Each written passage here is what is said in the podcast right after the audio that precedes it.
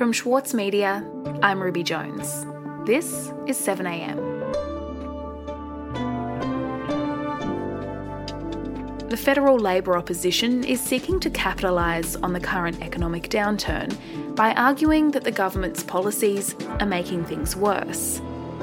Meanwhile, the Prime Minister is pinning his hopes on a gas led recovery. Today, columnist for the Saturday paper Paul Bongiorno on how Anthony Albanese found his voice and the political battle over energy policy.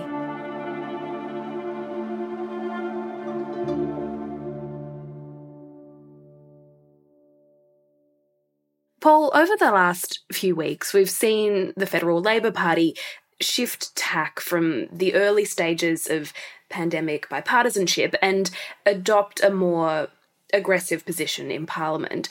When did that change really become clear to you? Yeah, well, Ruby, it was two weeks ago during the last sitting of the federal parliament, uh, that is until it resumes for the budget early next month, that Albanese decided it was time to take the fight up to the government on the economy. The fact is that this is a government without vision. We know that from last year. The economy hasn't headed south just because of COVID. Its starting position was so weak in the question times during that uh, fortnight of sittings and in the last speech that Albanese gave in the matter of public interest debate, the opposition leader told Parliament that the economic crisis was in fact Morrison's recession. This Morrison recession is the first in 30 years. For many Australians, it will be an experience that they have never had before and that indeed no one ever wants to have. The Labor leader sensed that the Prime Minister and his Treasurer Josh Frydenberg were embarking on a course of action that would guarantee that jobs and economic management wouldn't be their strong point, but rather a weakness by the time of the next election. Deeper and longer will be the Morrison recession because of the Prime Minister's arrogance. Albanese's conviction was strengthened by what the Parliament had just done at the government's insistence, and that was to extend but scale down two of the critical programs that had shielded the nation from an even deeper recession. That was the wage subsidy JobKeeper payments and the beefed up job seeker unemployment benefits. Well, they were given a six month reprieve, uh, but a fairly substantial haircut because there's no responsibility, there's no accountability. It's all politics. All announcement, no delivery. Historically, Labor has not had much success in outflanking the coalition as the superior economic manager. So, why does Anthony Albanese think that things are going to be different this time? Well, look, you're, you're dead right about that, and there's any number of uh, polls and research that back up uh, your observation. Uh, the usual wisdom is Labor can't win on the economy. Uh, it goes like this even if things go bad on the Liberals' watch, they'll argue it would have been even worse under Labor. But this time, Albanese says the Liberals themselves have made things worse on their watch. And the projected 1.4 million people out of work by Christmas will be the painful result.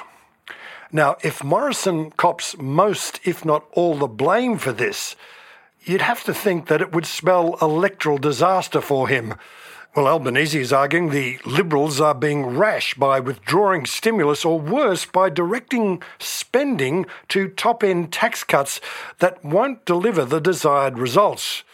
And I've got to say, he has a lot of support for this. So, what we're seeing at the moment, obviously, is a, is a dreadful recession, and we need stimulus that goes through to the economy.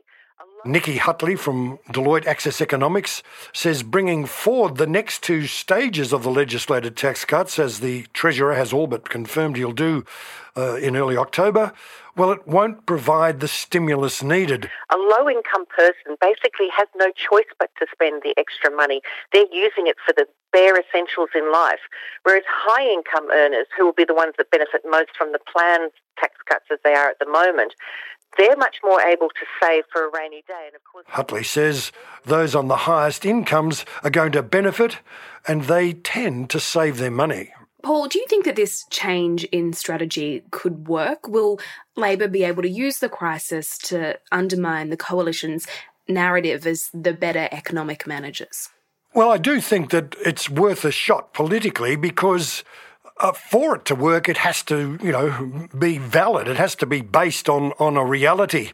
And we've seen this week the Reserve Bank board's minutes, they were released on Tuesday, and they make it clear that the economy needs more support and not less. And then on Thursday, in the latest uh, OECD report, the economy is much weaker than had been forecast, and the recession therefore will last longer.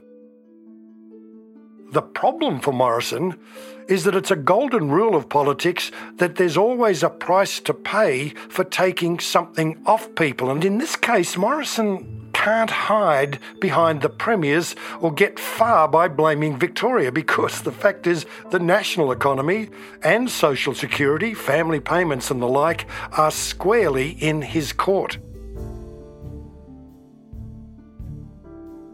We'll be back in a moment.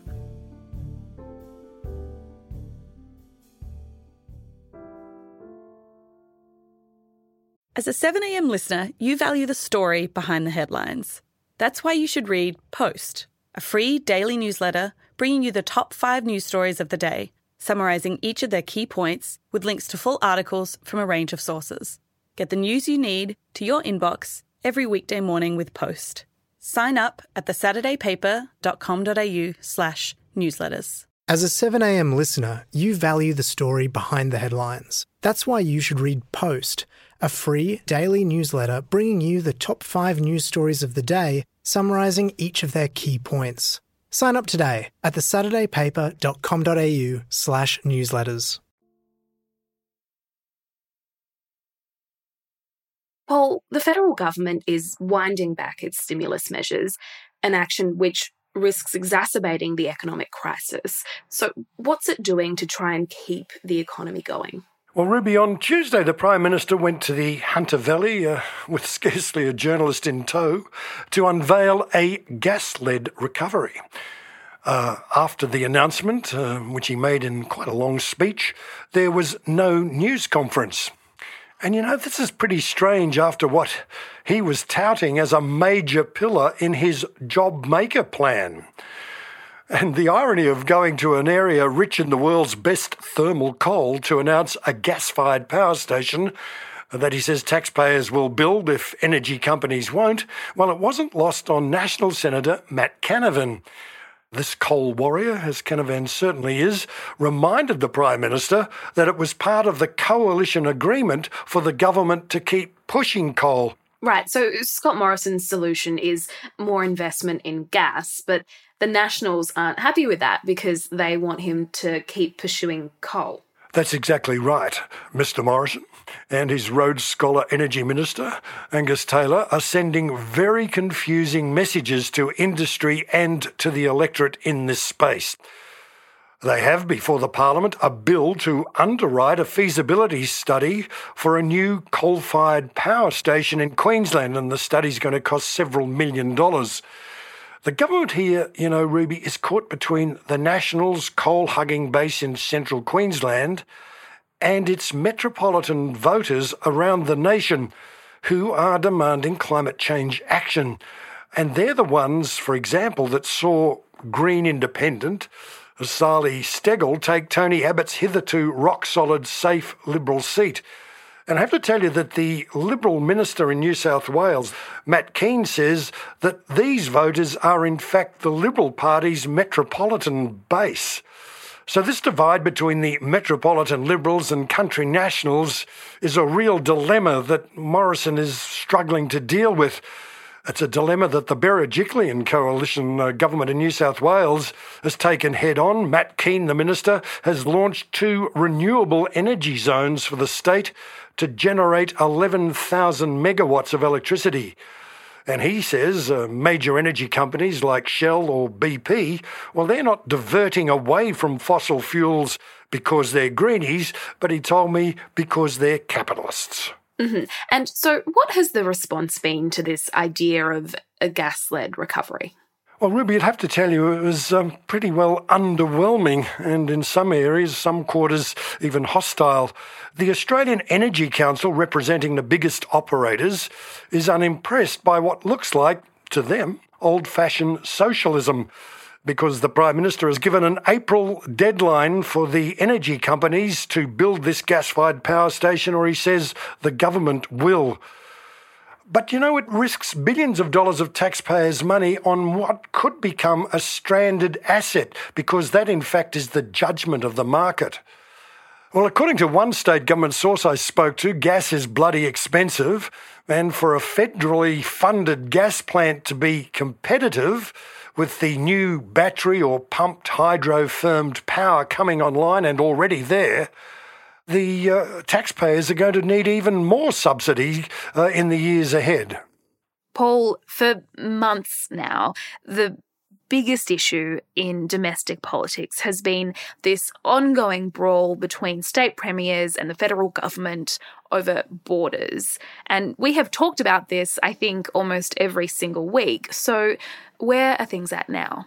Well, Ruby, in a further sign that the Prime Minister's relations with Queensland's Premier Anastasia Palaszczuk have hit rock bottom, she's accused him of bullying her in a phone call. Premier has a call. I will not be bullied, nor will I be intimidated. Order. By the Prime Minister of this country, who contacted me this morning and who I made very clear to the Member fact Everton will put his comments through the my chair. decision that I would pass the information on to the Chief Health Now, her office says Morrison yelled down the line, You will do this, as part of his intervention to try and secure a quarantine exemption for Sarah Caisip, who wanted to attend her father's funeral in Brisbane late last week. Well, that version of events of the phone call is denied by the PM's office. But the Premier suspected that a political setup was in play, and this was after Peter Dutton went on radio earlier that day to criticise Queensland's heartless border rules. And this very issue was the first opposition question in state parliament an hour or so later. And then an hour after that, Morrison was close to tears when he went on 2GB to plead with Palaszczuk to show some compassion.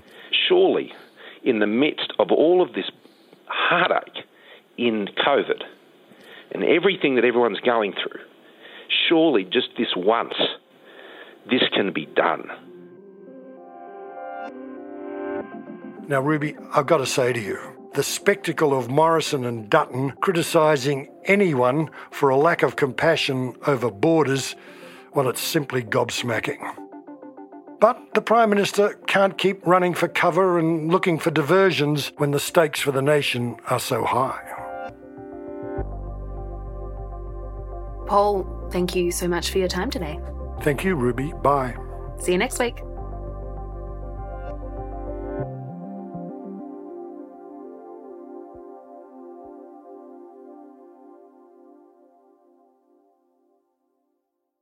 With award winning news coverage and reviews, the Saturday paper is essential reading for everybody. For a limited time, subscribe to a year of our quality, independent journalism, and you'll receive the Saturday paper's stainless steel coffee cup made in collaboration with Fresco for free.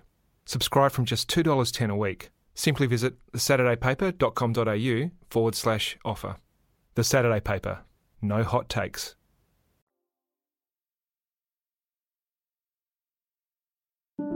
Also in the news today, Australia's unemployment rate has recorded a surprising fall, with 111,000 jobs created last month, despite the ongoing lockdown in Victoria. Unemployment hit 7.5% in July, but fell to 6.8% in August. Victoria was the only state to record an increase in unemployment last month. And a Gold Coast man has been charged after allegedly making threats to kill Queensland Premier Anastasia Palaszczuk and the Chief Health Officer Jeanette Young. Queensland Police said that they were concerned for the Chief Health Officer's safety after the threats were made. The 43 year old man has been charged with one count of using a carriage service to make a threat to kill. 7am is a daily show from the monthly and the Saturday paper. It's produced by Ruby Schwartz, Atticus Bastow, and Michelle Macklem.